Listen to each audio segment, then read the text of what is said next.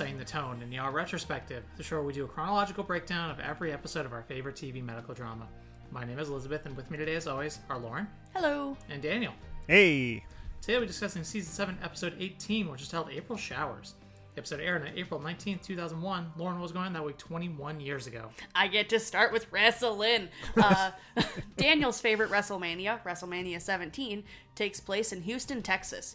Notable matches include the second ever table, ladders, and chairs match, and Stone Cold Steve Austin defeating The Rock in a no disqualification match to win the WWF Championship. Now, look at look look at that! Just the apex of my childhood, like summed up in a concise little paragraph here. isn't isn't this where Attitude Era podcast starts too? uh, no, this is where Attitude Era podcast ends. D- I could have sworn they started with No, 17. because the No, invasion era they starts start after this. they start with fourteen. That's what it was. Okay. Yeah, so which I think we talked about when 14 Mm-hmm. came up on the timeline that four like sorry everyone up to and including Mary. Uh it, conventional wisdom says that the attitude era which if, if for those that don't know like is the boom the modern boom period of wrestling. It is when we were all kind of coming of age and, you know, and if you go back and examine a lot of it, a lot of it is horrible and is like should- Absolutely. should not have been watchable even then. It's not even just like it's like, uh, we're PC now and all this stuff is ter-. It's like, no, this was unwatchable garbage 20 years ago, but we were just so blinded by, you know, being literal children and having no taste that like uh, w- w- we just ate it all up. What's my excuse discovering it at 29? Well, but you haven't really it's- you haven't really like delved into a lot of the minutia of the Attitude Era. There's there's a lot like there's the stuff that you hear about and see in documentaries about the Attitude Era. There's a lot of things that you forgot about or never knew happened that are truly atrocious about this era. Unless you're listening to SmackDown Crawl. Yes, but so you know, conventional wisdom is that that the Attitude Era spans from WrestleMania 14 in uh, early '98 to WrestleMania 17 in early uh, 2001, and so this night, this event here was like kind of the culmination of all. Uh, it was like it was like that Who song. Uh, um, Bob O'Reilly, like you know, at the end of the Who song, when like all the like shit is happening all at once, and then it just stops. That was the Attitude Era. Like it was like everything happening all at once, and then this night. So the big the big reveal at the end of this night. Spoilers for a twenty year old pay per view. Uh, the big reveal at the end of this night was Stone Cold Steve Austin for the first time ever turned heel. Well, not the first time ever, but the first time since the Attitude Era began. He he turned heel, aligned himself with Mr. McMahon, who was the big bad character the whole time that he'd been feuding with since '98, and turned on The Rock. And this they did this in Texas, which was a really stupid decision because he was going to get cheered no matter what because it was Texas. And so it was, you know, it's still a show that I can go back and watch today with like zero qualifiers. Like I can go back and watch this show tonight and have the best time. I've probably watched this show two dozen times. It's the very definition of all killer no filler. Like there's not a single match that is a fucking drag. And even the matches that aren't as good are still like it's a cool moment. I don't know. I don't know if I've watched this one yet, Daniel. Can this be put on the list of group watches that you and me do while you're building Yes. Legos? Absolutely, because it is like I love watching this. Like I had this, I had this on VHS. Like this was one of the only shows that I ever bought with my own money. Like I had this this show on VHS, and I wore that fucking tape out. Like and as shitty as they are, gotta fucking shout out Limp Bizkit for giving the fucking uh, uh theme song to the My whole Way. event. That promo package between Rock and Austin with that Limp Bizkit song behind it is maybe the greatest. Like, th- it, like if you ever want to show somebody a 90 second, two minute clip of what makes pro wrestling interesting and cool and great, that might be it. Because if you're not fucking like ready to run through a brick wall by the end of that, I don't know. How, I don't know what to tell you. Like, I don't know what's wrong with you. So, huge recommend of the week for WrestleMania 17. Even like it's it's perfection from beginning to end. And uh, see, tune in next year for my exact rant like that on WrestleMania 18 because that's my favorite. Which I tried to watch recently and could not get through. There's just so much post Attitude Era hangover that is All just right. like this sucks. Like I was just like there's there's a lot of good things in that show. I think largely it's an underrated show, but like I tried to watch it and I just got bored halfway through and I was like there's a there's a match in here over shampoo. I can't. This like has been I didn't say it was the best. I didn't say it was the best thing ever. I just said it's my favorite WrestleMania ever. and that's this- that's fair. This has been wrestling corner with us. Sorry. Um, I would love to just sit and wax poetic on wrestling, like for hours for one of our shows. But fifteen hundred dollar tier on Patreon, patreon.com slash I will, Semitone Podcast. I will do a weekly AEW recap Hell show. yeah, I will. That for the for the fifteen hundred dollar tier on Patreon, we will talk. We will switch this over to exclusively talking about wrestling. For the two thousand dollar tier on Patreon, we promise we'll never fucking mention wrestling again. and I think we have a better chance of getting that one fulfilled. Though I will say we do have at least one listener that came to us from the Attitude Era. That's podcast. true. That ad So spot paid out. for itself. We we appreciate you being here. Um, at least one person who identified themselves. Maybe some other people came over without knowing. Um, but that being said, let's continue on with our news because that was only headline number one. I'm so sorry. Uh, the Mars Odyssey satellite is launched by NASA. The device took a little over six months to travel from Earth to Mars and remains functional and in Mars's orbit to this day. In addition to its stated mission of scanning for signs of prior life on Mars, the satellite has also served as a communications relay for various surface rovers, also sent by NASA. It is expected to continue operations through 2025. See, this is my jam. I fucking love space. Just, Yeah, I just love we everything about it. Now, is love- this the is th- this is not the one that saved Matt Damon? Is it? no. No, no, That's a That different was one. that was the one from that's like the Pathfinder. That's the one from Yeah. the '90s. Yep. Gotcha. Okay. that was the the actual like rover, not the satellite itself. Ah, yes, yes, of course. Yep. Gosh, Daniel. And new movies over the short break included Blow, Along Came a Spider, and Bridget Jones's Diary. However, Spy Kids, my jam, was apparently something of a hit as it held on to the box office crown for all three weeks. And All For You by Janet Jackson is your new number one song. Yet another week where I can like picture the DVD covers of all of those movies on the mm-hmm. blockbuster shelf. Like I can, I'm s- I'm pretty sure I I know I've seen Blow. I'm pretty sure I've seen Along Came a Spider. I think I've been in the room while someone has watched Bridget Jones's Diary. And I was a I- little too old for Spy Kids, but I did have cousins that did watch it and enjoyed it. I loved Spy Kids. Um, I still need to watch Bridget Jones's Diary. It's on my. It's on our Plex server. but Spy, Spy Kids Kids. is the is Spy Kids the the sequel is the one that gets really weird and like has like the, the Steve sorry. Buscemi character. But to say the sequel is the one that gets really weird, yes, the sequel is the one with Steve Buscemi. Um, and then the third one's Who I haven't even seen the movie, but just seeing the out of context clips does, of him. Does God too fear his creations? um, and then the third one's the one where they go all video gamey. But yeah, the first one, the first one is excellent. The I only thing I remember is the kid is the boy character. Oh, yeah. and just his glasses It's just the going glasses, do, do, yeah. do, do, do, do, like which he's in. another shout out to whatever that episode that was a few weeks ago where I mentioned the one child actor who like has had like a big social media renaissance resurgence career. The Spy Kids kid is the is like that too. Like, Really? he yeah, I see he gets recommended to me on like Instagram reels and stuff all the time. Uh, the girl in that movie is a real fucking whack job. Let me Yep. tell you, Yep, that yep, yep. girl, that girl is like level twelve crazy, like Oh, right no. right ring religious nut job crazy. Aw, man. She is, whew, yeah. Yeah, Alexa Vega. I feel like I mean this. Let's get let's get real weird. I feel like some bad shit happened to that girl. Like I feel she got uh, hypersexualized at a very young age. Like I remember the people. She was one of those uh, celebrities who like hit puberty and then people started having like 18 year old countdowns on her. And man. like you know, I, I feel like some real bad stuff happened to that girl, and I feel like it broke her brain. But in any event, uh, what, What else? else what else was on that evening at 8 p.m.? Friends with the episode "The One with Ross and Monica's Cousin." At 8:30, Cursed, and then Jack had two dates. At 9, Will and Grace with an old-fashioned piano party, and at 9:30, Just Shoot Me with the episode Fanny Finch. I didn't know Cleo This was on Just Shoot Me.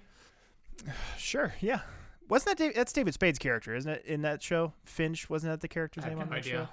I haven't seen it in probably a decade and a half. Okay, okay. Here's here's weird thing. Going back to Spy Kids boy for a minute. Yeah, let's He let's is- drag back into that. I'm sorry, he's married to Meghan Trainor.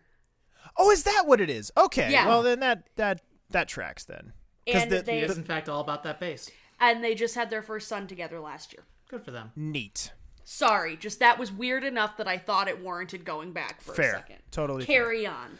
Uh, this week's episode had 24.3 million viewers tuning in, directed by Christopher Misiano, doing his ninth out of 11. Hashtag never forget. Uh, previous ones of his from this season included The Dance We Do and Took me a Sand and Water, and written by Tom Garrigus, doing his second out of two. And uh, his other episode that we talked about was Piece of Mind. Stay tuned for the season eight headlines, which are going to be nothing but happiness and joy. Oh, Oh, God. God, that is coming up, isn't it? Oh, my God.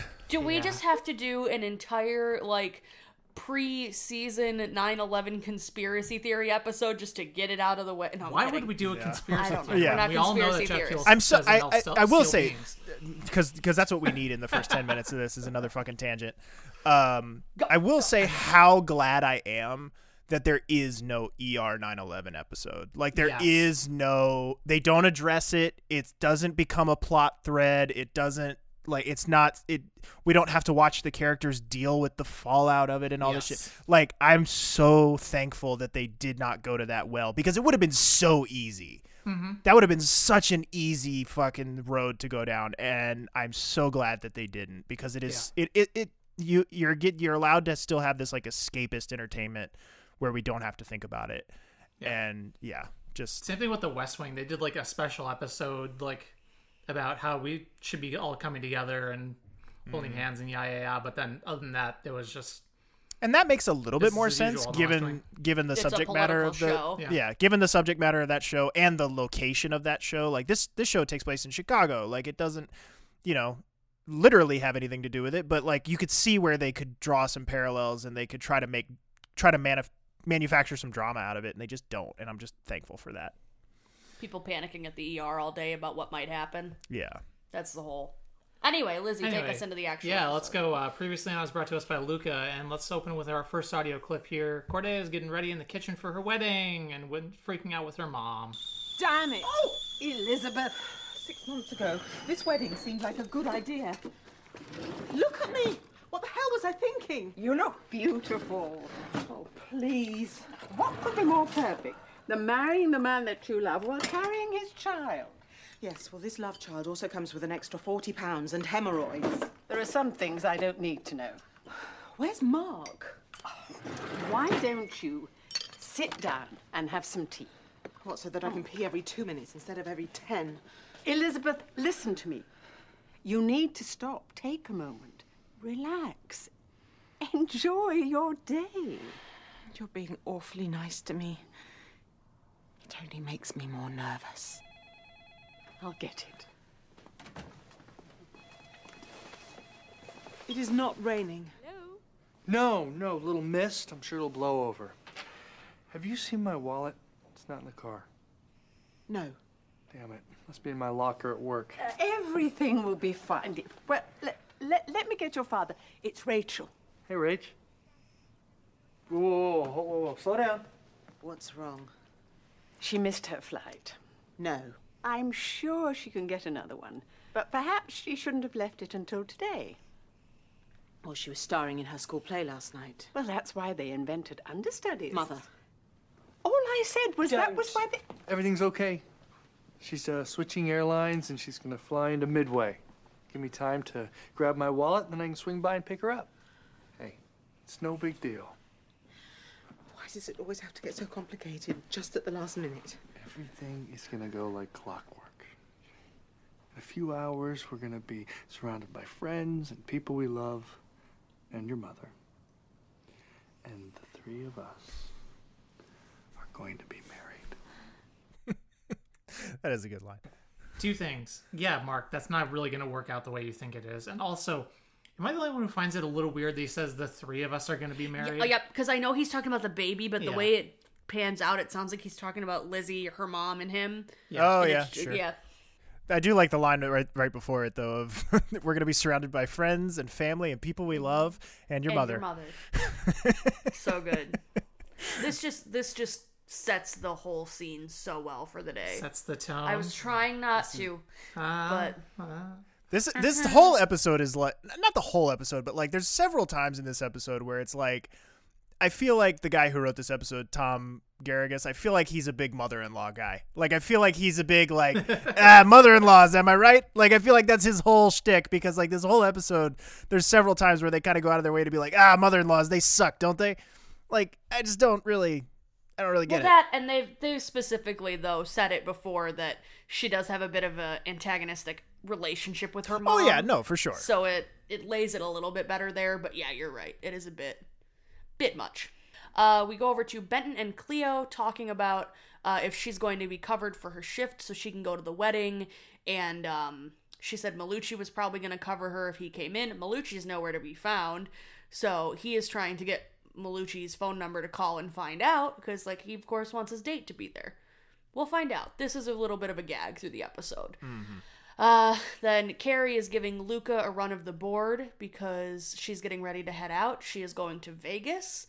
And right as she's giving the run, uh, Connie tries to call in sick, uh, really, to go to the wedding. And all the other nurses have already done this, so they're already short staffed. And Kerry says, Fine, uh, you can stay home, but if I see one photo of you in that wedding, you're fired. Cool, Kerry, love it. And Abby has a disgusting cold for the episode. Luca tells her to go home and sleep before the wedding. She says, of course, she can't because they're short staffed. And we find out Kerry is missing the wedding for a conference in Las Vegas because she actually wasn't invited. Which is weird to me. Yeah. So like I that is can- that's one of the things in this episode that like like okay, I, I'm gonna I'm gonna pick at this scab again. You want to be upset about fucking Doug and Carol not being at the funeral? I did I Mark's dead. Doesn't matter.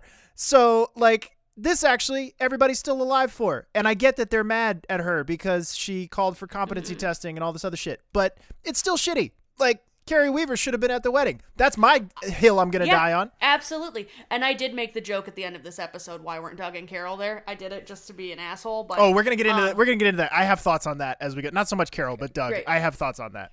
Excellent. But um yeah so that's that's the big thing with her. She's going to a conference. She's not going to be at the wedding. Uh we are in with some bangs and then mark is coming into the er via the ambulance bay. It is now pouring rain and he runs into kerry as she's headed out. Kerry you know politely gives her congratulations and says it very heartfelt and he's like thanks. Okay that's weird. Bye. Yeah, it's kind of Like- awkward. yeah because he realizes he, he's probably weeks later feeling a little shitty about this and here's the thing invites probably went out way before that whole thing actually happened so they like would have had to uninvite her Yeah. if it was because of the competency testing thing that's picking too far into this lizzie what happens next Uh, well, Chen's here, and she runs into Mark as he's grabbing his wallet, and she gives uh, Carter a hard time about taking Rain to the we- uh, Raina to the wedding. That's so that whole thing's still going on. Uh, but Chen will be standing down and holding down the fort while everyone's at the while everyone's at the wedding. And Abby gets a radio from paramedics. A prison van is overturned, and Carter tells her slash the EMTs that they can take three majors and ten minors. And Abby does not seem happy about it. she's like we should check with luca because he's the attending and he And just we're short staffed. he just takes the microphone from her and does it for her. it, it begins Right. Fucking like this whole episode is just a dick waving contest fucking Carter's like you know teenage date being at the wedding, but Kerry not has big. Uh, Reese was delivered by Delamico energy. Like it has big. Like let's put this insignificant character who does not matter at all in this very significant event in the timeline, and like we'll just brush somebody else off to the side who deserves to be there more. Like it's just mm, does not sit well with me. Okay. If even if the wedding invite doesn't sit well with you, I do actually like her side story. yes it is a good one for this episode Oh, Kerry's side story? Oh, absolutely. Yeah, no, no. It's, it's not like they completely waste her time in this. It's just the like concept of her not being allowed to be at the wedding kind of rubs me the wrong way. But I digress. We come out to the ambulance bay. Mark comes out to his van being towed. I love the consistency with Mark's van Yeah. that he dri- just drives the most sad bastard van in the history of vans. Uh, Rachel is now stuck in St. Louis because all the flights are canceled out of there. The storm is uh, throwing everything off. We then see Lizzie uh, in her wedding dress, uh, chatting with her mom about the day. Uh, this nice dress. I, I'm It's- really. yeah, This is what it's happens when I read Lauren's notes. Sorry, it's a very. Pr- I put a fashion note in here because, of course, I did. It's a very pretty dress. She I looks do, lo- I stunning. do, I do love this dress. Uh, and and is this the mother here? I wish your father Yeah. could see you. Yeah, and I just want to say before we get to it how much I love Paul Freeman and how much I how excited I was to see him in this episode again, and like how it just he's one of those people like particularly particularly this character but also just him as an actor. Like when he pops up in things i'm just happy. Like he's just a, a warm fuzzy actor for me. Uh, lizzie is making excuses for why he isn't going to be there and uh, she says that had i worn white i would have looked like i could sink the titanic which you know fat shaming's not cool but when it's a self-own it's, pretty funny like It was a Yeah. good. It was a good enough joke. yeah. Uh, she then gets a pair of earrings from her mom that uh, her mom and her grandmother both were married in them. So, And besides, it's kind of unavoidable when you're pregnant to gain, Yeah. Oh, gain sure. a bunch of weight. You have a whole baby inside you. Yeah, you're growing a literal human. a whole ass person all up in there. Yeah. Uh, Ella Tiberius Green, as her Christian name is stated. Uh, but uh, we then go back to the ER where a woman is being brought in uh, with chest pain and her arm hurts. And Lauren? Whose films are those? and as she's she's one of the prisoners from the uh, van uh, turnover, uh, and so she's brought in with a guard. And Chen asks if they can take the cuffs off so they can examine her wrist, and the guard says, "Not a chance." Seems like a nice guy. Uh, and the guard says that uh, she probably hurt the wrist herself. So This that whole so this- that means she shouldn't be treated for it. Like, it's, what- yeah. this whole episode is so problematic. yeah. In in It's this a in this side storyline. that when I say all cops are bastards, that includes prison guards. It's like a uh, th- this side story here is kind of like a uh, uh, precursor to Orange is the New Black a little bit. Like it's kind of like a you could see some of the seeds of that show being planted here, which actually uh, a lot of ER alums, uh, not only on camera but also uh, behind the scenes of that show as well. Like there's a lot of crossover between uh, ER and Orange So is the New Black. what I'm hearing is Jenji Kohan was is an, or is an ER fan. Could be, could be. Uh, we uh, so our our guard or not the guard, but the uh, patient here, the one with the hurt wrist. We will see her uh, a lot more this episode, and she is played by actress Karima Westbrook, who appears in stuff like All Americans, Suburbicon, and The Rum Diary. Uh, then we also get to see Carter working on a guard with no vital signs, no pulse, even after shocking with paddles. So, not looking good for him. Speaking of things not looking very good, uh, Corday's mom gets off the phone with the limo company, and they say they could because, and they say that they don't have the reservation for a limo today. So her mom is like, "It's okay, we'll just drive. It's okay." Like trying to keep her, trying to keep Corday as calm as humanly possible. Where's if I Okay, if I to ride you like a donkey? I I'm She's I, yelling about. She's yelling about like she's yelling at the driver. 'cause She's like, I have a deposit. I'm going to get there one way or another, even if I have to ride you there like a donkey. Oh, like yeah. you are going to take me to my wedding. and her mom is like, "Chill, chill out," and she's and Corday with the most perfect line delivery just says, "This is America, and sometimes you have to kick some ass." Her her angry her angry British acting in this moment is uh, some of my favorite. Ah, love Alex Kingston. Uh, but so Corday and her mom are going to drive to the church and going to leave a little early. Mark calls and says that both airports are closed due to the storm. So Corday asks if they want to postpone since some of the other guests won't be able to make it make it in either. But they're like, "No, let's get married." Yay. So, question: Does this mean um, this whole episode Rachel is just in limbo, aka St. Louis, while all of this is going on, and just just stuck by herself as a teenager traveling, waiting to for her to get to Chicago for her dad to get her? I don't I don't think she's even in St. Louis. I think she's stuck in this like interdimensional portal and that's limbo. Rachel 1 got on the plane, but Rachel 2 will get off the plane. Ah, she's being this warped. Is, this is She- how it yeah, happened. she's being warped in space and time. Yeah. Yep. It's a it's a real Black Mirror thing going on. Yep, and then the van of female prisoners is brought in, and as they come out, they're all flirting with Yosh and Luca, and Yosh is like, not a chance. I love that. It's so good. Uh, but then Mark heads up to the L platform, but we learn the train is down. A tree fell on the track by Cermak, so the red line is inoperable. Okay. Okay, Lauren and Lizzie train time. Okay. Uh, that screeching sound you hear is uh, this episode screeching to a halt. Because they do say they do say the red line specifically. yeah, is they said the red line specifically, which is an underground train. most of the way. most of the most of the way like at least through through there it will be Where where he would be boarding, where he would be boarding would not be the red line he because he's walking up to a train in the loop.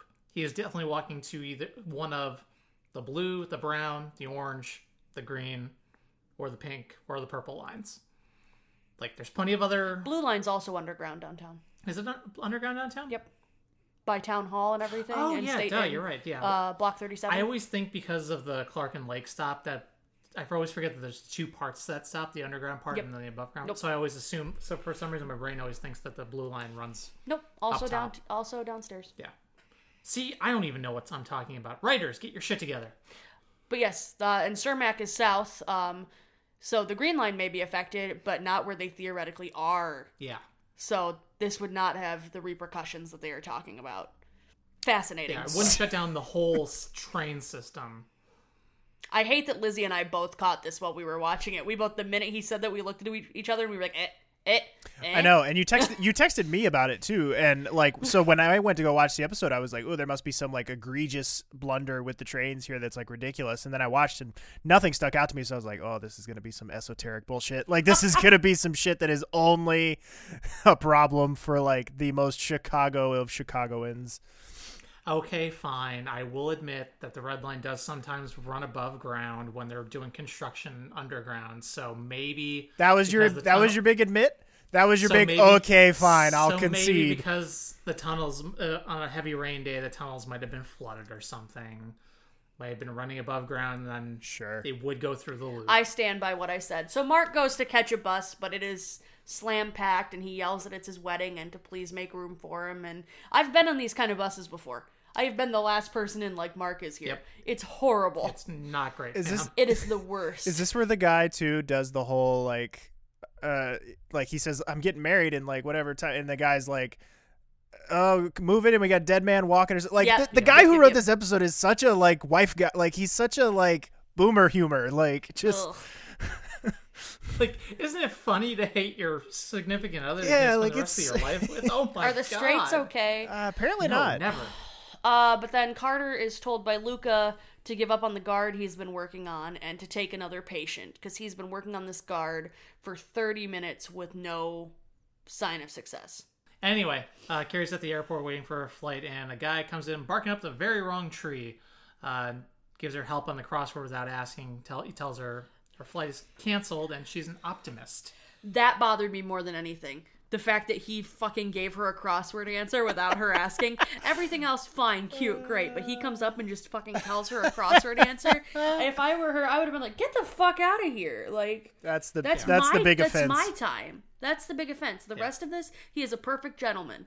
But the crossword thing, it's a great opener, Yeah. I'm sure, but it's it's rude in my book. Better than hey, what's up? yeah I still rude in my book. Daniel, who is this guy?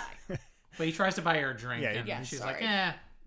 yeah I you know of all the directions that this this character could have gone in I, I think that the the path they chose and the way this all plays out I think is like perfection they did they played this great. right down the middle. I'm s- I'm very happy with it. But our, our guy here, who uh, for most of my notes until we do get his name towards the end, I wrote down as airport guy.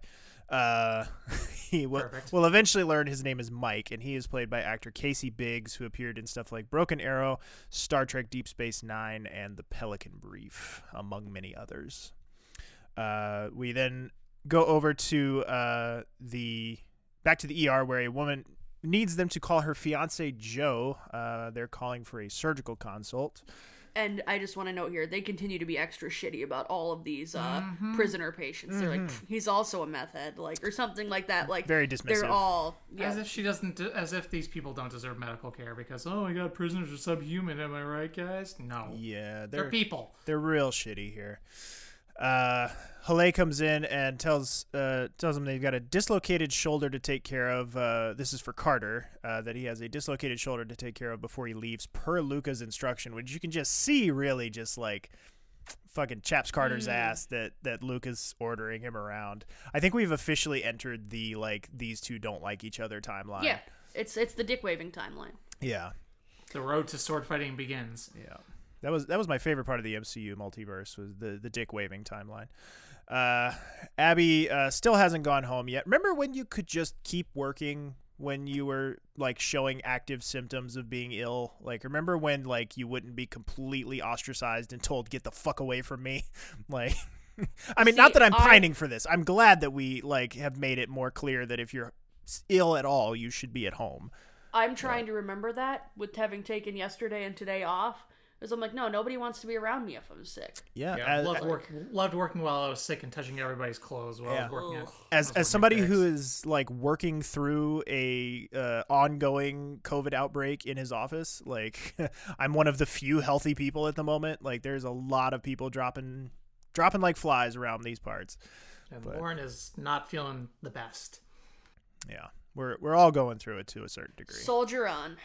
Uh, but uh, so uh, the patient that they're working with here with the dislocated shoulder, uh, he so on his way into work with her, uh, he runs into Rena in the hallway and kind of drafts her into meeting with this woman. Uh, and she's been clean of heroin for a year and doesn't want any sedatives, and that will play into things uh, a little bit later.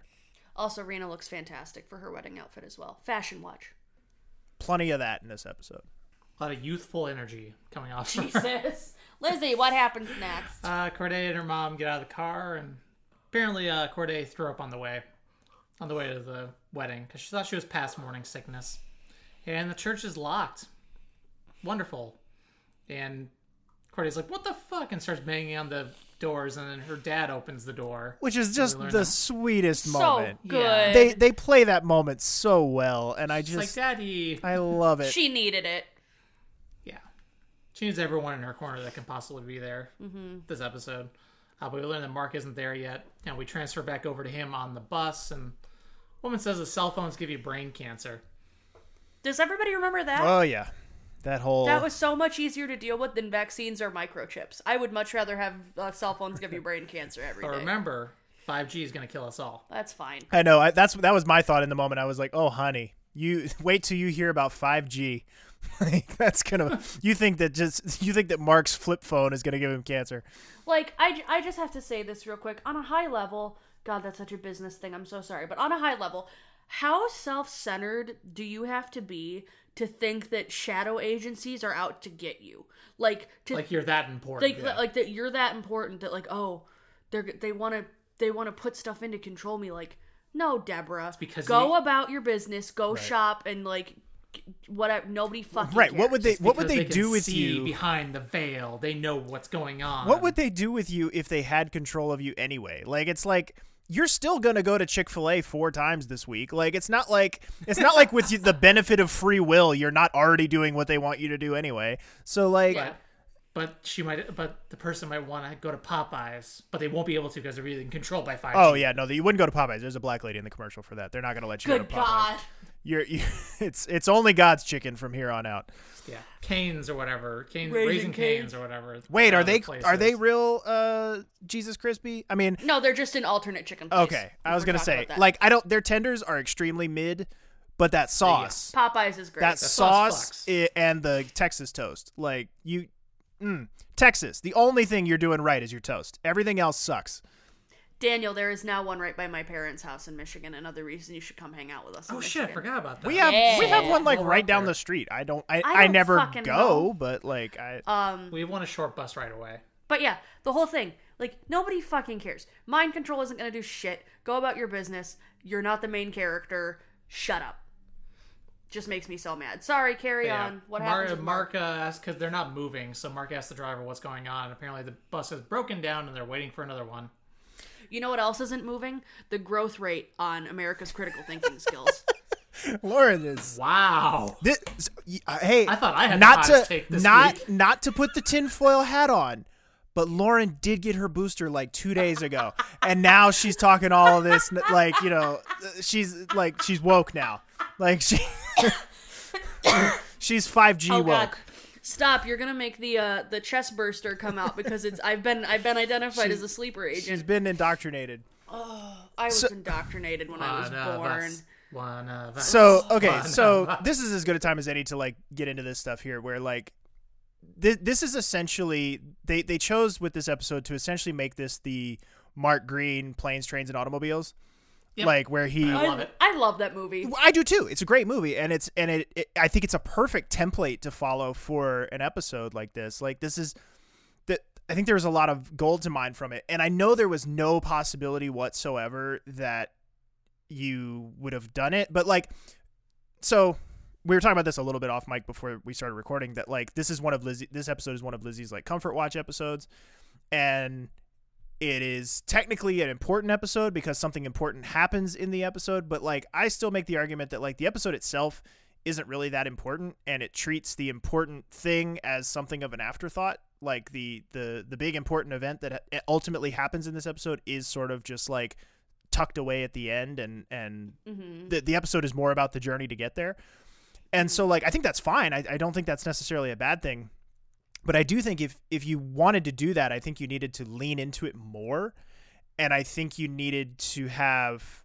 a you needed the John Candy of it all. Like you need you need the plucky sidekick that's keeping him going during all Jerry. of this. Yeah, you know, Jerry. I but know, I, I know, know, but like really, and I know I've said it before that like it doesn't really matter, and we shouldn't we shouldn't bemoan what was never going to happen anyway. But there is part of me that's like, this should be Doug. Like there there should be Doug in this episode, like Yeah. doing being the John Candy to Mark's Steve Martin. Like there should be this element of like, no man, I'm gonna get you there.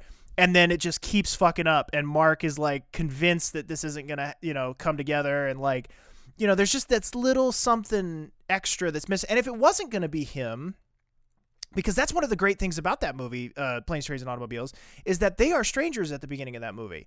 So like, it didn't have to be Doug. It didn't have to be somebody that Mark was already familiar with. We could have used this as an opportunity to do a big guest star thing, find somebody to have that kind of chemistry with Mark, and be some guy that he ran into on the L platform or ran into on that bus, and you know, then we have this wackety schmackety adventure the whole episode. Like, I, I feel like that's one of the missing ingredients to really take this episode over the top for me. And also, too, by by extension, I feel like because they don't have that dynamic going on throughout, I feel like they go back to county too many times. Like the whole running gag of him ending up back in the ER, it was a little a little they went back to that well too many times for me. And like that's some of the things that make this, this episode suffer in my opinion. But like I do sort of like you know liberal wish fulfillment i feel like i wish i would have had a little bit of doug ross in this episode like i wish i would have had a little bit of like clooney smirking of like we're gonna get through this and i'm here for my buddy and like i just i feel like that is a missed opportunity but it was never gonna happen anyway so Yep. Ugh, it it could have been something magical. But um from there we go back to the woman with the injured wrist. She has a tender abdomen and her name is Sarah and the guard says, "Oh, she's probably just playing you to Chen, like no faith that she could actually be hurting." And um she's really really upset because she's missing one of her last potential visits with her daughter because her daughter lives with her sister and they're moving out of town. So like, Moving to like California. yeah, they're moving way, way the fuck away where they're not going to be able to really come visit her anymore. And she's like, you know, I've got four years mandatory. And the asshole guard goes, well, maybe if you hadn't broken parole. It's like, now's not the fucking time, my dude. She's already in prison. She already knows she presumably, potentially fucked up. System's jacked, so I won't even go far as to say 100% she fucked up. But like, just this whole this this whole thing is it it could be so good and like the the guard is clearly made out to be an asshole but what they do with this in a few minutes makes me so mad and we'll get there and i have words but we go over to carter is attempting to relocate veronica's shoulder with rena but rena isn't strong enough and she's not really doing a firm hold on the woman. Because she's a she's a she's a 19 year old and also this isn't She's a this isn't her child. jo- well that and she also hasn't been trained to do this. She is not an er doctor. She's not a medical student. She's Right. a psychiatric intern. so like she would have never done this before. So there's that. Luca walks in and says that uh veronica needs more sedation because they need to relax her so the shoulder will pop back in place without nerve injury and um Carter kind of I'm a little proud of him here. He's still a bit of a dick, but he actually just signs off, says, I'm done. I'm out for the day. You guys can do this, but he doesn't want any part of it. He's like, I'm not going to force this woman. Like, they essentially coerce her into taking the drugs, but Carter leaves before they actually give her anything because he gets it. He doesn't Right. He's like, no, I'm not gonna. No, yeah. I'm not gonna be a He part of this. He wouldn't want that in that Right. situation. And, and and he like he gives Abby a knowing look when he leaves too. Yeah, in this particular instance, you know, like there's a lot of things that Carter does, you know, both recently and in the future that I disagree with. But like th- in this particular instance, like I feel like he is in the right. Like you know, it's not like he didn't give the the patient the option of, uh, you know, taking pain medication or or having a, um, you know, some kind of sedation. Like he gave her the option Mhm. And she said no and she had very valid reasons for saying no you know because of her previous addictions like i you know if i had worked my ass off to get clean and like stay clean i'm not gonna like throw that all away especially for a situation that wasn't her fault like she was a passenger in a vehicle that you know was overturned wasn't an accident. Yeah. yeah so like i i totally get where she's coming from you know and i, I in a some kind of sense i get what luca's coming from too because he's saying you know like she's risking long-term nerve damage by you know doing it this way and like I- I have some nerve damage in a shoulder and it fucking sucks. Like it's, you know, so like I get I get where he's coming from, but you know, I just feel like Carter as her physician, as the first point of contact physician here, I feel like he was doing his job like of advocating Yeah. for the patient here. He should not, however, have had his very much too young for you bro girlfriend assisting him on the procedure, however. No, especially with no training. Yeah. Um, but then from there we go over to Cleo. I love this part. She's working with a woman who uh, was involved in the accident. Not a patient, I don't think, but just an elderly woman who was maybe at the scene, um, who had a dream that she'd be in a car wreck and survive. Okay, maybe this was a patient, because her next line, or maybe this was a prisoner, because her next line is, "In the dream, I strangled a female doctor with my bare hands." And Cleo's immediately like, "Okay, someone else take care of this. I gotta go." and uh, she tells Benton to go to the wedding without her because Malucci hasn't shown up. And Benton's like, "What the fuck? Come on, let's let's let's go. We can call him. It's fine." And Cleo, rightly so, says, "I don't really have a compelling need to attend your ex girlfriend's wedding," What is which is fair. Yeah. We did see some we did see some uh some spiciness between the two of them earlier on. So yeah, no, this is totally fair. Like, Yeah, I get it. I you know. yeah. It's easy to forget though. It's easy to, to forget all that ancient history, you know, that like Yep. the why at for like on first blush you're like, why is she so upset about this? And then you think about it, you're like, oh yeah. Oh, and he didn't even ask her. Right. He just RSVP'd with her as his plus one and said, "Yep, we're going to the wedding." He didn't even say, "Hey, do you want to go to this with me?" He just made the presumption, without even thinking about the fact that, "Oh, this is my ex. She might be uncomfortable with it." So again, Benton, not the best partner. Um, but then Mark shows back up to the ER and asks if he can borrow someone's car, and Benton says, "Oh, I was about to leave. I can just drive you." Perfect. They head out together. Simple. Everything's gonna be fine, right? Yep. I really, I'm gonna say this. I really like this combination. I'm just. Oh, Gonna I do. say too. that. It's always been a good combination, and it's always nice when like it doesn't have to revolve around a trauma. Like it's nice when it can like, you know, they can just be two dudes hanging out. All right, let's go to our next audio clip here. Uh, Corday's waiting at the church when her dad pops in the chat. People arriving? A few.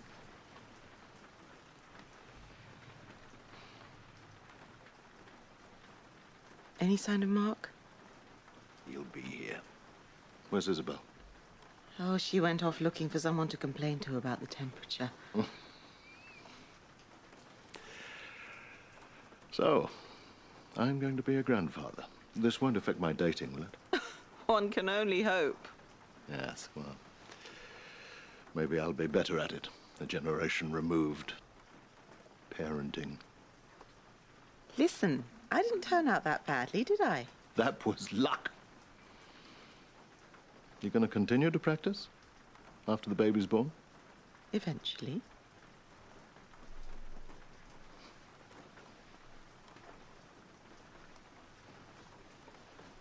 What? Nothing. That's good. I know what you're thinking.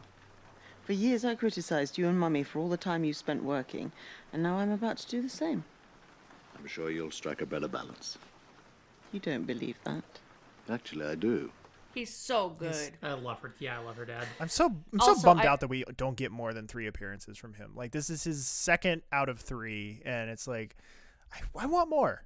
Um, it's been really screwing me up now that I've gotten way further into Call the Midwife to see her mom Oh sure. on screen because she is so opposite to who she plays in Call the Midwife, and so I'm just like, can does not compute when I see her mom on screen. Uh, shout out to uh, casting director John Levey, uh, whose book uh, I read recently, and by the time this episode drops, we'll have already uh, had our Instagram live Q and A with. Uh, but uh, one of the like really uh, fun, I guess, is not really the right word, but just like one of the like interesting stories in the the book is about um, the original actress that they had cast for uh, Corday's mom, who is like this like old Hollywood starlet, like this old timey Oh. like British Hollywood uh, starlet.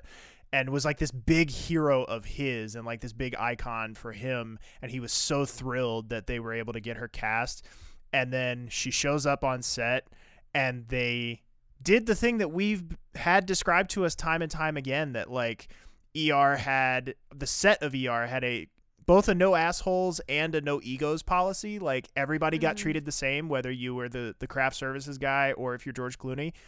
And uh, she basically felt that she didn't get the requisite amount of like reverence on set, like that that they didn't, you know, like they didn't uh, worship the ground she walked on, and so she just left. She just like dipped out and was like, "Thanks, but no thanks." And they so they had to recast her with uh, the actress here that that we have. So What a what a wonderful happenstance. yeah. And what a jerk.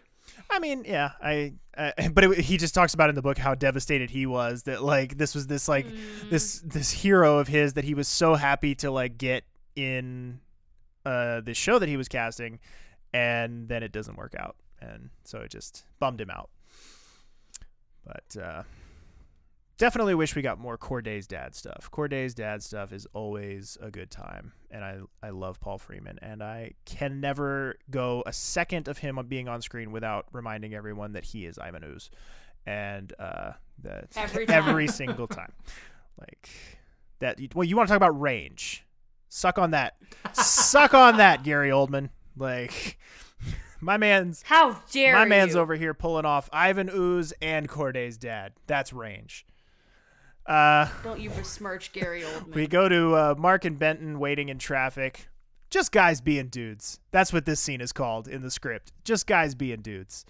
Uh, because they're they're like comparing notes on Lizzie's mom and uh, and and Lizzie's dad. Like Benton says he's met Lizzie's dad and that he's all right. And like th- it was sort of one of those moments where I kind of tilted my head and I was like, oh yeah, there is sort of this like Right. unexplored thread here where they never really have Mark and Peter like talk about this stuff. Like they they never really acknowledge the whole like oh we've both dated the same woman and and now one of us is marrying her kind of dynamic. It was just very interesting that like that's never come up before now. Um and and then here's where we get Mark doing the the guy who wrote this episode, big mother-in-law guy because like he's like what is it with women and their moms? Must be a chick thing. And which first of all, I got along with my mom. the idea of Mark Green, MD, using the word chick is just doesn't feel right. Like it just doesn't feel right. this feels like Mark trying to uh, date three different women at the same time. Yeah, Just doesn't feel. does doesn't feel kosher. Uh, and then he asks if Benton has met Cleo's mom yet.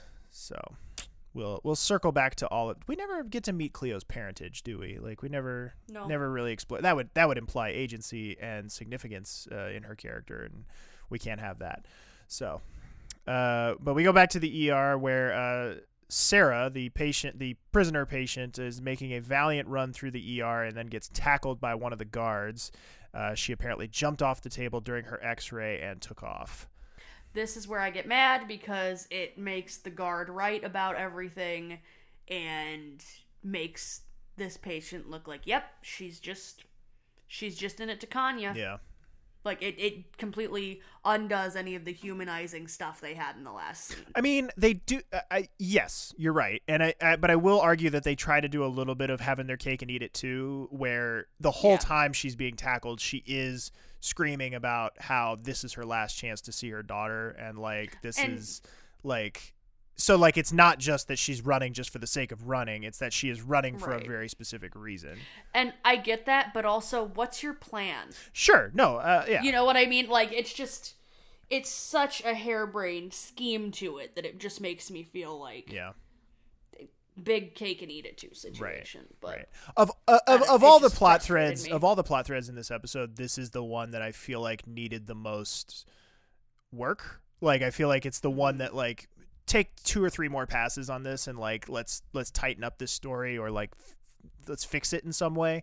Like because the Kerry stuff works really well. We've talked about and like the uh, Mark stuff I think has the the Mark stuff needs a little more. Like Kerry I think is the best in this episode. Mark stuff is like a close second, and then this is like a distant third. Like I, I, I want this to be better, but it's it's just you know. Um, speaking of Kerry, we go back to her in the airport lounge where she's working on her laptop when her drinking buddy shows up, offering her yet another drink, uh, and uh, she offers to buy this round. Totally willing to you know continue this. Uh, Mike, this is where we learn his name here, uh, and she says that she's busy writing a letter to a friend, and uh, we assume that it was probably Kim that she was writing. and they have a cute little letter or email. Mm-hmm. Yes, that newfangled email that the kids are talking about, uh, and uh, this is where Mike at least tries. Bless him, he's trying here because he says, mm, "Brains too. That's impressive." Well, I think about her being a doctor. Yes. Yeah. Yes, because she he asks what she does, and uh, she says that she's a doctor, and the the thing I appreciate about this is he never comes off as sleazy or like Yeah. lecherous. Right. He's always very respectful and like it's just like no, this this is an attractive woman at a bar, like, but he sees her as a person, mm-hmm. not a conquest. Like, Mm-hmm. right. Yeah. And I'm of the opinion that she buys the round so she so he, she won't feel bad mm-hmm. Sure. No. Yeah. about blowing him off at the end of this. Well, yeah, and there's no like we're not at that point yet where she is like confidently out with her own sexuality. Mm-hmm. So, which is honestly for this particular storyline and this particular point in the timeline, honestly for the better because I don't know that I trust them not to do gay panic stuff if Yeah. if Absolutely. she were. Like I don't know that I kind of Eh. I kind of also see this as her testing like, hmm, am I really Yes. in this for guys still? And then Good she's point. like, hmm. she internally has the debate with herself and says, no, women it's are a cute. it's a gay litmus And- test. Yes. Uh, but anyway, let's go back to Mark. He's screaming over his phone being dead. Um, guess they didn't have power banks. Back Never then. heard of car chargers in 2001. Exactly, exactly. What about car phones? They had those. I don't think Benton has a car phone. Hey, my dad did. Um, but he's late for his own wedding and he's losing his mind and stands on top of the car to see what the what the holdup is because traffic is not moving an inch. And Benton is screaming at Mark like, "Dude, get the fuck off my car! He, what are you? he- what the fuck are I you was doing?" I was waiting for Mark to slip and fall and slam his head. Yeah, that's what I was waiting. I, I, I know it didn't happen, but I was like, come on, just he do it. he is screaming at him to get off of the car but if you do pause like half a second two seconds before that and you look through the windshield you will see one eric la salle corpsing real hard uh, as mark gets up onto the, the hood like eric la salle's laughing his ass off I will have to check that. Uh, but then we have a seven-year-old male comes into the ER with secondary hypothermia. The rain is freezing everything, so he is not doing great. Um, a groundskeeper found him down at the soccer field by himself, and Chen and Luca are going to work on him to get him warmed up, get some warm saline going. and Abby still looks like crap. Luca tells her to go lay down and he'll drive her home when her shift when when his shift is done. And Luca asks if she's mad at him, and she sticks up for Carter. Yeah, she's like, I don't like how you've been treating Carter. He's my friend. And then we go over to Carter complaining about Luca to Rena. Malucci shows up to the wedding with a giant present, and Romano shows up. Romano always has an, a very attractive woman on his arm. I, I- love it. It's such a good part of his character. my head canon uh, you know and this is i d- don't let this be framed as anything other than completely pro what i'm about to say but my my head canon is always that these are high paid escorts Oh, absolutely. like none of none That of could these women totally are here without financial transactions like And and if they're here for it and he's paying them Sure. well, not a problem. Yeah, as long as he's respecting them and treating them. And I'm gonna say this- within the rules of what they've established. Also, not an insult to Romano if he's paying escorts. No. he doesn't have time to date around. He knows what he wants. he wants a pretty lady on his arm, and if they're willing to, you know, be paid for that service, great. We are pro sex worker on this podcast. I'm Absolutely. just gonna I, say it. going back to Malucci ever so briefly. Yes, please. I do like his whole like fucking I don't know I, Crock crock pot like his whole thing about like his like anti-registry thing. Like think it's dickish. think it's dickish. like I, I continue to be fucking marveled at like how much wasted potential there is with this character. Like they could have made such a fucking like charlie day kind of character out of malucci.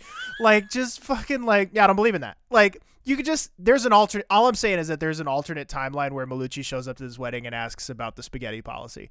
Like there is like there's an alternate timeline where Malucci shows up, eating spaghetti out of a bowl, and just wants to know what. Like, if you want to get weird with it, I also just like I love it. Just did you get them a crock pot? I hope not.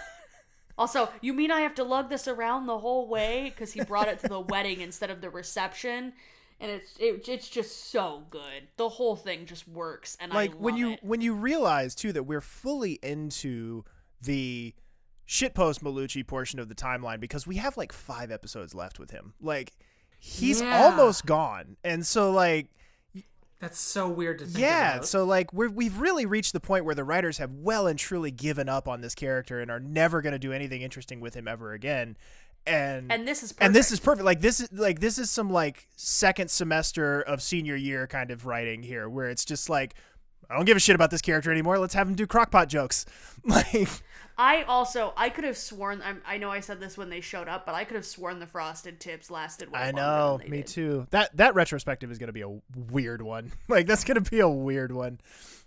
And I'm so excited to get to talk to him. I'm just throwing Oh yeah, out there. it Like, might I it feel might be the first character retrospective where we actually get a response from the person who played the character. Like we might get a like uh, we might uh, maybe I'll solicit that. Maybe I'll see if I can get him to say a few words about what what Malucci meant to Malucci him. meant to him.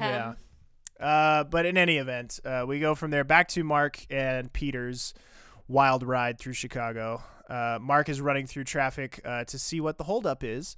And turns out there was a traffic accident uh, with a couple involved. Uh, and of the two, the husband is the more recognizable. He is played by actor Arye Gross, who appeared in stuff like Better Call Saul, Minority Report, and The Rookie. Not the Dennis Quaid baseball movie, but the uh, Nathan Fillion propaganda. Uh, and he has 127 credits to his name. So I think Lauren's looking to see who he played on Better Call I believe it was like a judge. I, he he was a big oh hey it's that guy for me. So I'm trying to find out who the fuck he was. Yeah, I think I recognize. I think him he was a judge in Better Call Saul, but uh, he's uh, the high water mark actor for this episode. Uh, but uh, back in the ER, we our seven year old uh, vitals are improving. And as he's waking up, Chen tells him, you know, what all happened and what they've done for him, and uh, find out our young young boy here. His name is Brian, and he has this very heartbreaking little, you know, line here. He says that he was waiting and thinks he fell asleep on the field. They were supposed to pick me up, and his parents forgot him because they work a lot. Uh, and I feel like Lauren probably wishes that they'd have just left this kid in a puddle on the on the field. Like probably, I, I feel like the precocious meter was a little off the charts with this one. How dare you? No, I will always have a special place in my heart for kids with busy parents. Yeah, he's And- not going on the shitty kids list. No, he does not get the shitty kids list. No, this is this is not his fault. Uh, and his delivery also wasn't too schmaltzy, so he's fine. Just the appropriate level of adorable and sad. Yeah, right. Just some pathos for you. Here, have That some was- feelings. That was the intro to my Tinder profile. Just the just the right mix of adorable and sad. oh, I thought you were saying here's some pathos for No. you. I was like, okay. Uh, um, but then Mark asks Doris to give him a ride to the chapel because the EMTs are now at this uh, crash scene, and he needs to get to Northbrook uh, as soon as possible. Lizzie, you have a geography lesson here for us. So Northbrook. this is this is where Lizzie pulls a map down from the from the top of the Zoom Yeah, window. this- just just open open go on your phone, open your your map your maps app, would be it Google or Apple Waze or, or wha- Apple, whatever the hell you have. Google or lo- search going to Northbrook from they're probably maybe a bit I would say they're still definitely densely in the city, so we'll say like two miles north of the city center. Trying to think of a good landmark. Lincoln Park Zoo. Lincoln Park Zoo. Yeah, we'll say that. Daniel, are you doing it right It now? is going. No, he's not. It would just, it would take you so damn long to get up there.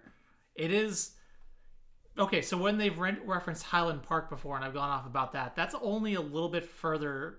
Northbrook is only a little bit further south than that, or actually, is it north? I don't. Or is it? It's in that same area as Highland Park, but like it's it's. I grew up in the town. I grew up in the town next to it.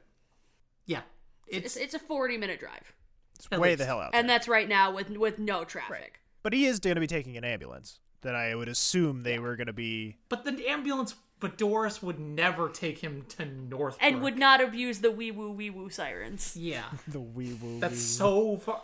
Like, yeah, oh yeah, it's out of my attachment area. Yeah, by like a couple dozen miles. Yep.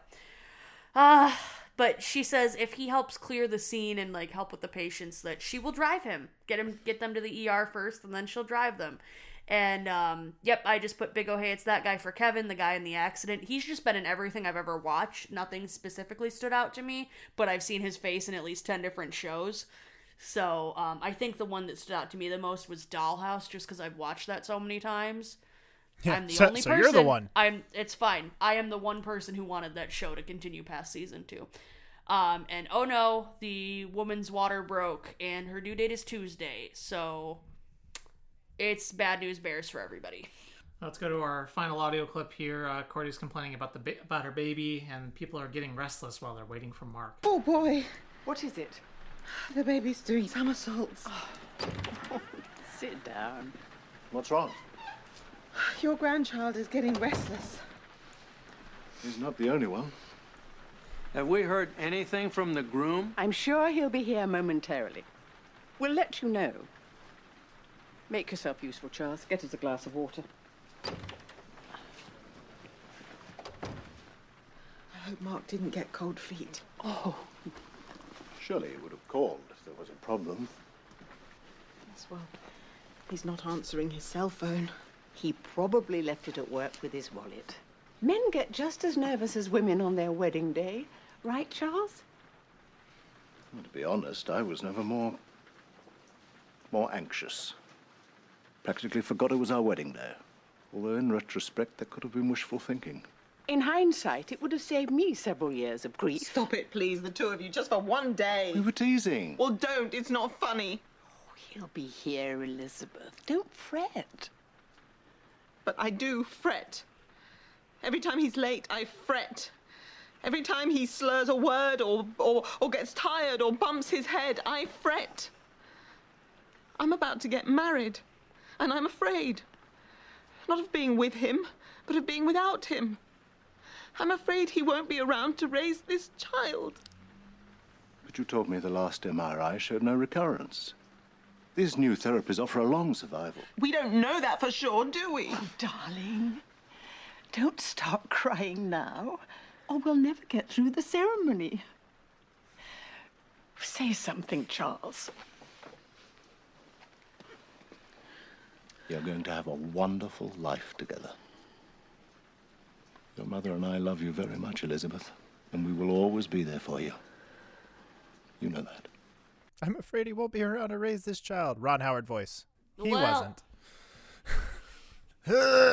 Somewhere, somewhere the uh, the whatchamacallit theme is starting. Ah, shit! The Curb Your Enthusiasm. Jesus. Oh boy. As monologues go, though, we don't talk enough about I fret. Like, I fret. Mm-hmm, I fret's Yeah. a damn good monologue. Like she, but she nails that one. I just you want to talk about some of my favorite moments from Elizabeth Corday, MD, the surgeon lady.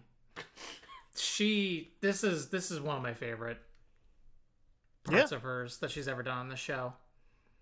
Because it's just it just feels so real. Mm-hmm.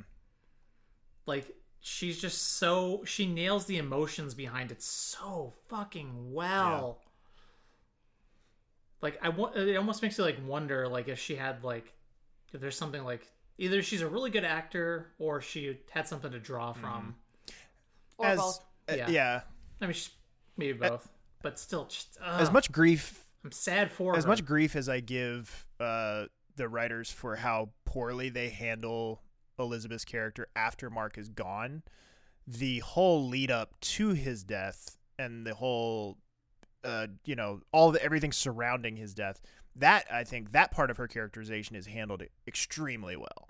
Like I think they handle that really really well and i think she you know alex kingston performs the hell out of it and it is just somewhere in the aftermath of his death they just either lose the thread or they lose interest or I don't know what it is, but like it just goes downhill so fast after that. And I think it's because of how high her highs are here that we feel so let down by what comes after his passing that like you're just left feeling like, ah, but there's this amazing character in here and there's so much to explore and there's so much depth to this character and we're just not going to really explore any of it and we're just going to be like mm, isn't it sad my boyfriend died like it's just eh, i don't know I mean, and especially because you get a couple glimpses in there of what she still is and what they still could be if they actually gave her a proper characterization. But just and i Ugh. you know like my favorite moment of hers comes after Mark dies. Mm. So then we'll get there in a couple Yeah. seasons. yeah it's just really disappointing too because you know from the actress herself i mean i think a lot of this is water under the bridge now but like at the time like she really did feel as though like she was being pushed aside for the shiny new toys like that like there were younger hotter people coming on the show and they were more interested in developing them and developing their storylines and they were kind of pushing her out the door in the process Because they did kind of a soft reboot of the show after Mark yeah so like it's just kind of a bummer you know because she she does deserve a lot better and like this is this is a perfect example of it. There's th- this this stuff right here is a perfect example of why you know lizzie corday is an a tier character. Um but yeah more more lizzie gushing to come. We go from there. Uh, mark hops in the rig with doris and gets his nose uh broked on the door uh gets booped on the nose by an ambulance door uh Blood all blood over all over his shirt uh, and they radio ahead to call Lizzie uh, back to county to call Lizzie and uh, tell her where he is. Uh, we then see Chen talking with Brian's dad and is like, he thinks you forgot about him. And the dad is like, oh, you know, we haven't told him yet, but we're going through a divorce and yada, yada, yada, whatever. Underdeveloped plot threads abound. Uh, but Haleh tells Chen that the mom from the accident is coming in in active labor, according to Dr. Green, and Chen is like, Who? uh, Luca yells at Mark to go to his wedding, and Ab- Abby demands Luca give him, uh, give Mark Luca's Those those sizes don't match. I'm sorry. They don't. No, No, not, in not at all. Not Mark's at all. going to be wearing a dress to the wedding. Um, and then this is my favorite part because, of course, it is. Uh, because again, shout out for my three other people on the Lizzie and the Bald Boys uh pairing trio triad. uh, Romano pops into the room where Lizzie and her parents are. At first to give her a hard time, but then honestly to tell her Mark is in fact on the way. They just heard from the ER, and she's like, "How the fuck did they hear from the ER that Mark is co-? okay? Whatever." Um, and then he, as he's about to leave, he just says, completely sincerely, "You look beautiful, Elizabeth." And again, goddamn, Paul McCrane does sincerity so well. That man was so charming to talk to, and I can't not see him when looking at Romano anymore. So like, it's it's the interview Yeah. effect where now I look at Romano and I'm like, I, it's it's Yeah. fine. Everything Romano has done is forgiven now. because Paul McCrane as a human being is so fucking charming. Like See, and I ugh, can't not see him being half melted by acid and walking towards. that's that's a a you RoboCop. problem. Um yeah, But- my only my only gripe with this scene here is that Mhm. I want more of it and I want and I want it I don't want it shared with her parents. I want I want her parents out of the room. Like I want I want her to insert a little scene somewhere between this and and Luca giving Mark his shirt. Like insert a little scene somewhere in there where Lizzie is at her fucking max and flips her shit and is like, "All right, everybody out. Like get the fuck out of the room. Like I need to, you know, like she just kicks everybody out and is like losing her mind and like has just completely had it and is just inconsolable. Then we have Romano come in. And like Yeah. then we get to have this genuinely human, genuinely sweet moment between these two where it's not coded in any sort of like hey, I'm gonna be a misogynist asshole, but I'm gonna give you some pizza and ice cream at the end, and it's all gonna be great. Like, no, it's actually a like a hundred percent human, genuine, affectionate friendship And, moment. uh, um, if he could have just been this man with her from the beginning, he would have stood a chance. Yeah, and, and, yeah, I think there, I think there Mhm. is a little bit of that look from her at the end too, where like, you know, she does have a fondness for him. Lizzie and the She Ball. does, she does have a fondness for him. Like, it's not that she finds him completely repulsive. It's just that his behavior and his attitude and his personality Is is abhorrent. And so, like, Everything about him. yeah, and I don't him. know. I I really would love to know, and I you know I know that that we're never gonna find out, but like I would love to know, was it just a fact of like they don't want to let him seem too human because then we can't use him for some of the comic relief type things where we need a cartoonish villain, so we don't want to like humanize him too much. But I feel like just maybe like give us a little bit as a treat. Like let me just have a little bit of Romano being a human being. Not that this isn't good because it is, but I just feel like there could have been a give, me, more, like really like f- like, light that lighter under that spoon god damn it like like melt this shit down and hook it to my veins. Like just like give me the good He's stuff. just so good. yeah like re- i want one really good scene where she's losing her shit is inconsolable f- feels like she can't go through with this and this is never going to work and the last fucking person you expect to walk through the door and be her like you know light in the darkness is this bald asshole that we've been dealing with for the last five years. Like let him come through the door. Let him have that human moment. And it really does put this like it would put this like excellent kind of exclamation mark on this pairing that we've seen over the the past several years. Like through all the misogyny through all the fucking shitty comments like through all of that there is this genuine respect and this genuine camaraderie between these two. And like i just i want more of it. But Speaking of things that are absolutely wonderful that, we had just enough of on this one, but still. Uh, Kerry and Mike are continuing to make their small talk, and it turns out his flight was delayed, not canceled. Um, but he asks if they could have dinner again next time he's in town. Or dinner next time he's in town, since they did drinks already. Um, she's very polite in turning him down, and he just says, Oh, okay. And he gives her his card before leaving, and he says, In case you change your mind. And then she very very like kind not stealthily but kind of subtly takes the card and once he walks away sets it on the plate that the server is taking away. It's like she clearly isn't keeping the card. She is symbolically done with men. Lesbian alert. which again i love this because like he was perfectly charming. Yeah. They had good chemistry but like it was such a great job of kerry learning something about herself yeah she was not. She wasn't mean. She was like, "Oh my god, I'm such." huge yeah lesbian." and and we Like, go and we didn't have to have any like overly schmaltzy like let the music swell and like she runs out of the airport in the rain and goes to kim's doorstep and you know has this like Yeah. screaming in the rain moment about i'm gay now like it's just like we It's a perfectly muted interaction. yeah just i'm good big big fan Yeah. Yeah. So Benton shows up back up at the ER looking for Cleo, and she was in the lounge getting ready, and she wants to, she was going to meet him at the reception. And Ben's like, "What makes you think I still want want to go with you?" Is that Ben that says Mhm. that, or yeah yeah? Okay, and then she hits him back with the with the A tier clapback of because you like to dance with me, and, Yeah. and as she's walking, We all know what happens after and, the and as she's walking out, I love the Eric LaSalle line here. As she's walking out, I'm like, you know, you look good, right? like, like, damn. yeah so good she also looks fire Oh yeah, she she's Uh, bringing she is fully hot. that backless dress is so good She's bringing it. Uh, and then we get a very sweet little uh, as- like aside here, which again is yet something else that I wish spend less time with the prisoner van and let's do more with this little thread here because Chen calls Linda, the uh, mother who or the mother who adopted her baby, to chat about some of the pictures that she's been sent about her, and like clearly is having some feelings and you know, uh, you know, and it's all tied up in like the the stuff that the prisoner went through and the stuff that this kid went through being abandoned and like I get where they were going with all of this but like they didn't do enough a good enough job of connecting those dots and they didn't make it focused on her specifically. So like I just Yeah. I would have liked to have tightened that whole little triangle up a little bit better.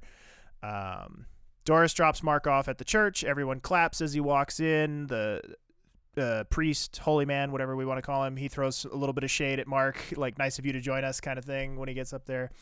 Uh, and everything's timed perfectly right. That right as he runs in, Lizzie and uh, mom and dad are already in their right spots, and wedding ensues. And So the only thing I can think is that like they saw the ambulance pulling up, or somebody must have. Yeah, it somebody coming, cued it. So they told them. Because I was like, they wouldn't have been. they wouldn't have already been coming in, you know. Yeah. They wouldn't have been in the vestibule or whatever for that. So that was my only, my only little, Little nitpick, yeah. Also, wedding ensues and my tiny gay heart explodes. Yeah, I love them I mean, so it's much. it's good. I, I don't know what this show. Uh, I mean, obviously they'll they'll reverse course on it a little bit later on down the road, but like I don't know what this show's got against weddings at this point because like they love to deny us a wedding like nobody's business. Like you never get to see Carol and Doug's. You this one, it's like oh we're gonna have a wedding episode, and then in psych, it's in the last ten seconds of the episode, and we're gonna fade to black before it's over. Like It's, it's okay. Before the end of the series, we get a wedding episode. No, I know, I know. It's like they they got over their damage about weddings eventually, Yes. but like I guess it was like we we had Carol's not wedding in season one, and then it was like no more weddings. Like we're not gonna have any more weddings for the next decade. I just don't know. Maybe the only thing I can think of is it would have had to do with, you know, if you're talking about budgeting where you want to show things on your medical show, Sure. it wasn't quite to that point where, you know, early on in the show where we were that invested where we wanted to see that much of their out of uh the ER lives. Granted, like we said, as it goes on, it becomes much more about the ensemble and their lives as a whole and less about the ER, which is why we arguably see less nurses and blah blah blah blah blah. Yeah. But in the beginning, that could at least be why, is they had to budget their shoots and decide, okay, what Yeah, we can use this church for two days instead of a whole week. right. Plus, you know, uh, wedding episodes are at this point in time even they're even more so now, but at the time they were really seen as kind of a cliche crutch. You know, like it's Yeah. a way to pop a rating is to you know we're gonna do a, a wedding episode. Yeah. So I could see why they maybe But- wouldn't want to. But yeah, this is one of my comfort episodes. This is what definitely one of the ones I go back if I just want. To if I just throw on a random episode, I'm like, oh yeah, I'll just watch that. I'll watch. I'll watch two my, my two favorite characters get married, and the hijinks that ensue with Mark. And it's an eight out of ten episode, so it's like it's far from the best thing that you'll ever watch. No. But for me, it's the culmination of my two favorite characters, and I love them so much. And I love this. They're just both so adorable. It just ah, I can't. My tiny gay heart can't take it. I this was one I know I liked it because I wished I had had time to watch it twice for notes and myself, but this was a week where that couldn't happen. But this was one where I was like, "God damn, this!" Like, yeah, my fingers were on fire by the end of Yeah. it, but it was a good episode. the not kerry stuff is uh, the not kerry side stuff is underbaked. Yeah. for sure, and that's why I give it an eight out of ten versus anything higher. Yeah. But I mean, it's not like inherently like offensive. No, no, no, no. But Yeah, it's not like horrible. no, much much like The Crossing. I think it's an episode that is good as is, but I think they do leave a lot of meat on the bone. Like they leave a they leave Yeah, a lot to be, be desired. Cut, cut the uh, Luca needing to give Mark his shirt scene. Add in more of the Romano and Elizabeth stuff. Maybe cut the um, cut the seven year old. I, I, that's fine as is. I'm not too worried Yeah. about that. Cut the stuff. Cut the stuff with the traffic jam. You know, like not cut it all together, but just cut like him having to get a ride from the ambulance. Just have him help clear the scene, and then he and Benton can carry on their merry way. You know, like just clean some of that stuff Yeah. up. But yeah, I'd agree. Eight out of. I think the I think the Chen. I, you know what? I think I did it. I've done one of these stupid deranged things that I do sometimes, where I'm listening to myself think and I accidentally like solve my own problem. Um, um, Asked and well, because like I said earlier in the episode, the thing that we're so desperately missing from this episode is the the John Candy to the Steve Martin. Like we're we're missing the the straight man, you know, or the the, the funny man to, to Mark straight man to like really make this all work. If we're gonna go that route, like if we're gonna go with the hijinks and Sue kind of route, and so I think to ha- to do a little bit of a like I have our cake and eat it too kind of thing. I think I would have had it so that like Mark tries to do it on his own, fails. Um, we see most of Kerry's thing play out, and then ultimately she decides that this is not going to work and my flight's canceled and I'm going to go home and she goes home and then we somehow bring the two of them together and she she fills that role. Like she fills the role of the like unlikely hero to get Mark to the church. Like you know whether because like I'm pretty sure we've established in previous episodes that Kerry has a car. So like you know, there's some way we could have worked that out. Like there's some there's another pass of, there's another draft of this where you you could have worked out a way where it's like Kerry who's the one who gets Mark to the church and Mark sees kind of the error of his ways. Maybe in this in the space of this traffic jam thing instead of of Mark and Benton having this like misogynistic conversation about ah mother-in-laws am I right? Like instead of that, we could have had this like heart to heart between Kerry and Mark about how like she was just looking out for you know his best interests and for the interests of the patients. And like there could have been this really nice emotional denouement between the two of them. And she could be the one that gets him to the church on time. And like everybody's happy and everything's forgiven and forgotten.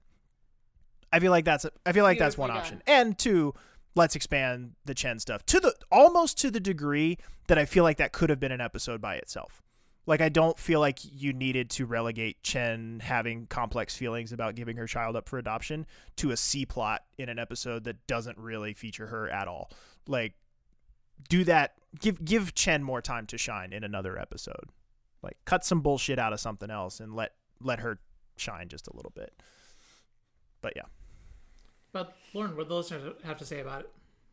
Allie M says, I was so excited for this episode when it first aired, only to be disappointed when we barely got to see Mark and Elizabeth's wedding.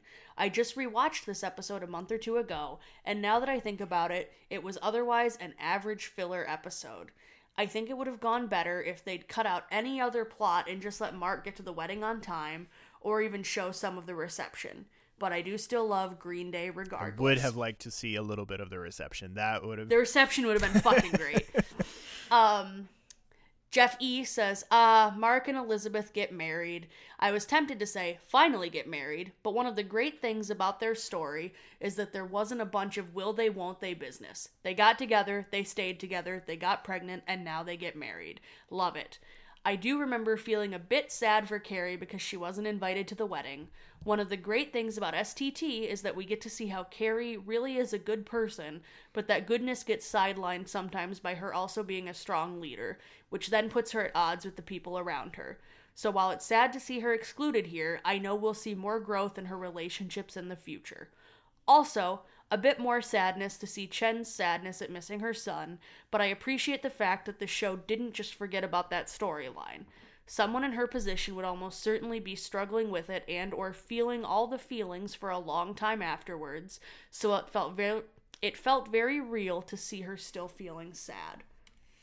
And Angie says, The delays in Mark getting to the wedding really take away from the fun moments of this episode for me. Watching always makes me feel like I'm having one of those stress dreams where you can never actually get where you're going, and I find it detracts from the overall experience. Elizabeth's parents are hilarious. Though. I had like never thought about that until I read that response, and like it is such a perfect description of this episode. Is that it feels like a stress dream. It feels like you're Yeah. trying to do something or trying to get something accomplished, and like weird cosmic things keep happening to prevent it from you. It's just good, good description. I was I almost I almost wanted the intro. Good God, talk about a stress dream. Hello. Uh, well, that's about going to wrap up our episode for today. Thank you all very much for listening, as always. The show is brought to you in part by our patrons over at patreon.com slash San Podcast. For only $1 a month, you can get access to our show notes each week, and for only $5 a month, you can get an assortment of stickers, including one featuring a favorite desk clerk, Jerry, two week early access to all of our cast and crew interviews, and over 55 hours of bonus audio and video content, including the full season recap episodes, a freeform monthly bonus show called The Lounge, movie reviews where we talk about a movie featuring an ER cast member, and Who's Fixed Are Those, where Lauren reads us some ER fan fiction. We'd also really appreciate it if you would follow us on our social media accounts. We are at Set the Tone ER on Twitter. We are on Facebook at facebook.com slash San Tone Podcast. And we are at San Tone Podcast on Instagram. Also, be sure to check out the official San Tone community on Facebook. Our theme music is provided to us by Andrew M. Edwards and Daniel. Where can folks find you at? They can find me on Instagram at dan.u. That is Y-O-U dot E-L. They can also find me on my other podcast, The Popular Court, with my co-host Jake Terrell, where we do a different pop culture topic each episode and put it through a little mock trial. And Lauren, where can folks find you at? Question This episode is coming out in November, right? First Thursday Uh, in folks- November. Folks can find me tweeting about how it's Uh, Christmas music time. I'm I'm starting November first. Just retweeting Mariah Carey memes. Yep, I it's the urge is hitting me hard this year. I blame Apocrypals. I will do it quietly with headphones in, Lizzie, until after Thanksgiving. Thank you. Um, but yeah, my personal Twitter at lowbob92345. Come yell at me. Remind me why I want to marry you. Uh, because we balance each other out. Yeah, that's fair. You can also find me on Twitter, tweeting much more depressing shit, I'm sure. Uh, I'm at Random Gamer, that's J A M 3 R. And thanks again very much for listening. Please join us again next time and have a great week.